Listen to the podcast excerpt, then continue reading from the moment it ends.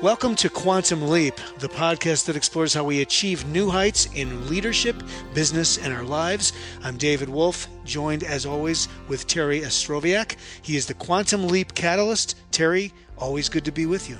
I'm thrilled to be with you as well, David. Thank you. So, uh, we were talking offline about the subject matter for this uh, episode, and I think it's. Uh, well, it's it's it's quite interesting because it gets into different personality types as you uh, work with so many different uh, that are trying to achieve or working with you to achieve a quantum leap experience in their own careers. And uh, in this particular case, you have um, what I'll call an entrepreneur who is um, a high C, and you'll tell us what that means, a t- particular type of personality uh, in a business that uh, uh, tends to produce, uh, we'll call it chaotic situations on an ongoing basis. So this is proving to be challenging for him. Uh, but I think you should set it up best, uh, better than I. So I'm going to toss it to you for the setup, and then we're going to understand a little bit more about problem solving by understanding what the problem truly is. Go ahead, Terry. Yes. The point behind it is that uh, I, I, had a, a, discussion with my client today, and uh, he's in a business at, at, the moment, a service kind of business, where every day is a new a new challenge suddenly pops up on the horizon. And he's very, very good at organizing things. He can take chaotic situations and he can say, let me work through it. And very often, what these people do is they slow down the situation and they think through it very carefully mm. and they come through with a set of criteria that will help them to resolve the problem. And they're very good at doing that kind of thing. The only thing is, the only thing that's different over here is that, first of all, he is right in the middle of the chaos. so he's emotionally involved in it. It's all it's easy maybe to do it for somebody else, but how do we do it for ourselves? That really is the issue that we're going to be talking about now. Okay. So any any person that's trying to take quantum leaps, not trying to, but is involved or has committed themselves to taking a quantum leap in their lives has got to understand that what goes with the territory. And what goes with the territory is constant uncertainty and maybe trauma that goes that goes through their minds as they start changing the situation from the known to the unknown. Hmm. So here he is, all of a sudden, every day, one challenge set up on a, on another challenge and leading to another challenge at that moment. And when I use the word challenge, I'm saying it in a very nice way, but sure. actually, it's chaos and trauma we're talking about. So here he is and he's thinking about it. So the question that I always ask, and here's the key to what we're going to be talking about today. The first question to ask is, and it's unusual, what bothers you most about the situation hmm. right now? That's like an emotional question. What bothers yes. you most? It's not looking at the really source at all. It's just, yeah. That's exactly the issue. Hmm. And we start off with an emotional question. And so I asked him that question today. And I said, What bothers you most about it? And I thought that what he was going to come up with was the idea that, uh, that he was short of cash. Yep. Or that the business was not producing enough money, um, and that he might suddenly find himself cashless, or, or in a position where he couldn't cope for the for, for the next few weeks. Yeah. And uh, I thought that's what he was going to come up with, and he didn't. Hmm. This is what absolutely amazed me. Hmm. He said to me, Well, the thing that bothers me most at the moment is that I can't get my team coordinated, all singing from the same song sheet or and, and cooperating with one another. And I said, Well, tell me a little bit more about that.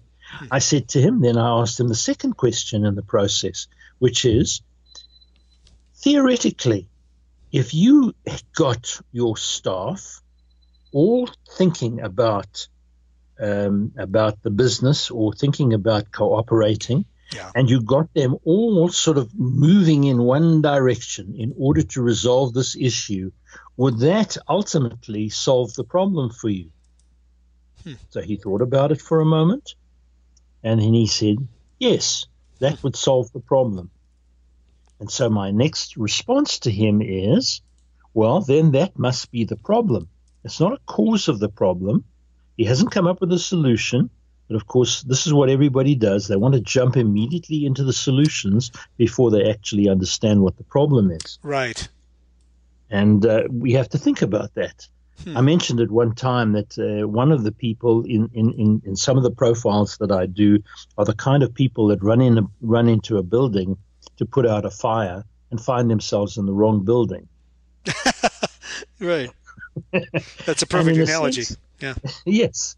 And that's the point behind it. So I said to him, Are you sure that this is what it is? And he said, Yes, that's exactly how I feel. So then I posed another question because I did think that I need to test I needed to test this out. Right, and I right, said to right. him, if you had more money coming in and you had regular cash a regular cash flow at a, at a, at a level that you decided on today, mm-hmm. uh, would you still have a problem? And he said, Yes, I would still have problems. Hmm. So I said, Yes, you've definitely answered the question to to this uh, to this exercise, which is what exactly is the problem? I said, all right, now would you write it down at this moment, a declarative statement of what you see as the problem? And so he wrote down, the problem is that my team are not uh, acting in coordination with one another and they're not assisting one another. And um, and that is causing the, the, a problem that we've got in our business because as a result of that, uh, eventually we'll probably find ourselves short of cash and not operating effectively like okay. we should. Okay. And so, in discussing that with him, I said, "All right, now, now that you've declared this thing exactly like that, does that what does that tell you where you should be spending your time, as opposed to what you are doing at the moment, which is attacking each urgent bushfire that suddenly crops up in your business. Yes. So I said, that's what you're doing, right? You you're actually putting out fires every day, and you haven't even looked at working on what the long term objective is of your mm-hmm. business. Mm-hmm, mm-hmm. And he said, yes, that's right. He said, I've even written down some things that I should do, and I've just ignored them. But now I'm beginning to understand that I need to look at those things. Now it's true that I've got to put out the fires, and the urgency is there but I also need to be making some time to ensure that the time, the quality time that I'm spending or that I'm investing in my business is one that deals with the problem that I've got right at this moment. It's an all embracing problem. So I said to him, okay, so what do you have to do? What's the first step? And I think it was a bit of a revelation for him. He said, I'm going to have to call my team together and talk with them. And the first, before he even said that, he said, I wonder if I could just do that using uh, social social networking. you know, could I send them emails? Doesn't strike me that that would be as effective, but maybe he's onto something. no, the point behind it is he said, you know, you're right. Although I do talk to my people a lot, I haven't got them together. Mm-hmm. And they don't know that I've got this problem or this mm-hmm. issue. Mm-hmm. And they don't mm-hmm. know that that's the goal that I'm working on resolving. And he said, if I sat down with them and started to talk with them and shared some of the stress that I'm going through right now um, about this issue, mm-hmm. would and I asked them the question, would there be a possibility that they might get on board and start cooperating more effectively with one another and start helping you to resolve the major issue that you've got right now? And he said, you know, you're right. That that makes sense to me. Mm-hmm. That's something that I need to do. So I said, okay. So when are you going to have this meeting? He said, and he gave me a whole lot of reasons why it was difficult. And I said to him, well, this it doesn't sound like a maybe to me. This sounds like an absolute. It's an absolute, absolute needs to happen. Absolutely needs to happen. He says, well, it's very difficult to get my whole team together. So I said, right. I said, why is that? He said, because I work with a lot of part-time people and they're not overly committed to the business as such. But so I said, okay, so you've got a team of maybe three or four major people in your in your group. He said, yes. So I said, well, why don't you get them together and go through this exercise? He said, well, what am I going to say to them? so I suggested this would be the way to do it. I said, instead of having everybody sitting around and arguing and not knowing what to do, you've got to develop a set of questions that will make a difference and a, and a technique that I that I've used for many many years that I learned from a friend of mine in South Africa, a man by the name of Peter Thomas, mm-hmm. who had a you know he was a very dear friend of mine, mm-hmm. was actually is still, mm-hmm. haven't seen him for quite a while, mm. he said to me, buy a few sets of post-it notes, three three inches by five inch post-it notes, mm-hmm. And hand out these post-it notes and a, and a, and a good pen with a with a not a very fine nib or point, but one that you can write with, and get them to write down the answer to the question. The question is, or let's say that this is the problem that we've got right at this moment. This is how I see it. And then say to them, here's a problem that's really bothering me and give them a bit of background about it and tell them why it's causing you a lot of stress mm-hmm. and actually is going to affect the business dramatically. Mm-hmm. And then say to them, what are some of the things that you perceive that might be causing this problem? And get them to write down one answer on, on a, on a, on a post-it note on each post-it note, not two answers, and make it big enough so that people can read it from a few yards away mm-hmm. and get them to just without even discussing it, no talking, no discussion, because discussion just takes up a lot of time and uh, lots of emotions get involved in it. But let them write down, even short, you know, short note, write down in block letters what they see as being the problem, uh, the, the causes of the problem. And so I said, okay, I'll do that. And I and then I said, once you've done that with them, then the next step is you get them to get out of the chair and go over to a wall somewhere or a place where they can stick these on the wall, let's say, or, or a board if you've got a board.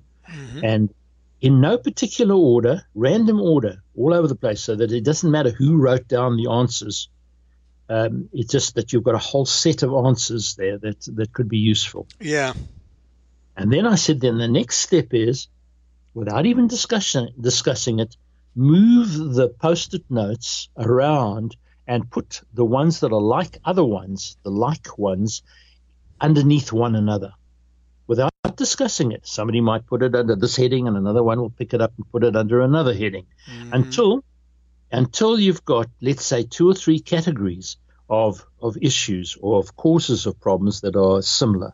Yeah, grouping them. And I said, that exercise will take you about three minutes. You'll be astounded at how quickly that works. Mm-hmm. And he said, Okay, I'll try that out. And he said, And then what's the next step after that? He said, Well, leave the stuff on the board and then go back to them and simply say to them, Okay, what are some of the possible solutions that we could come up with that might resolve some of these issues that we've been talking about?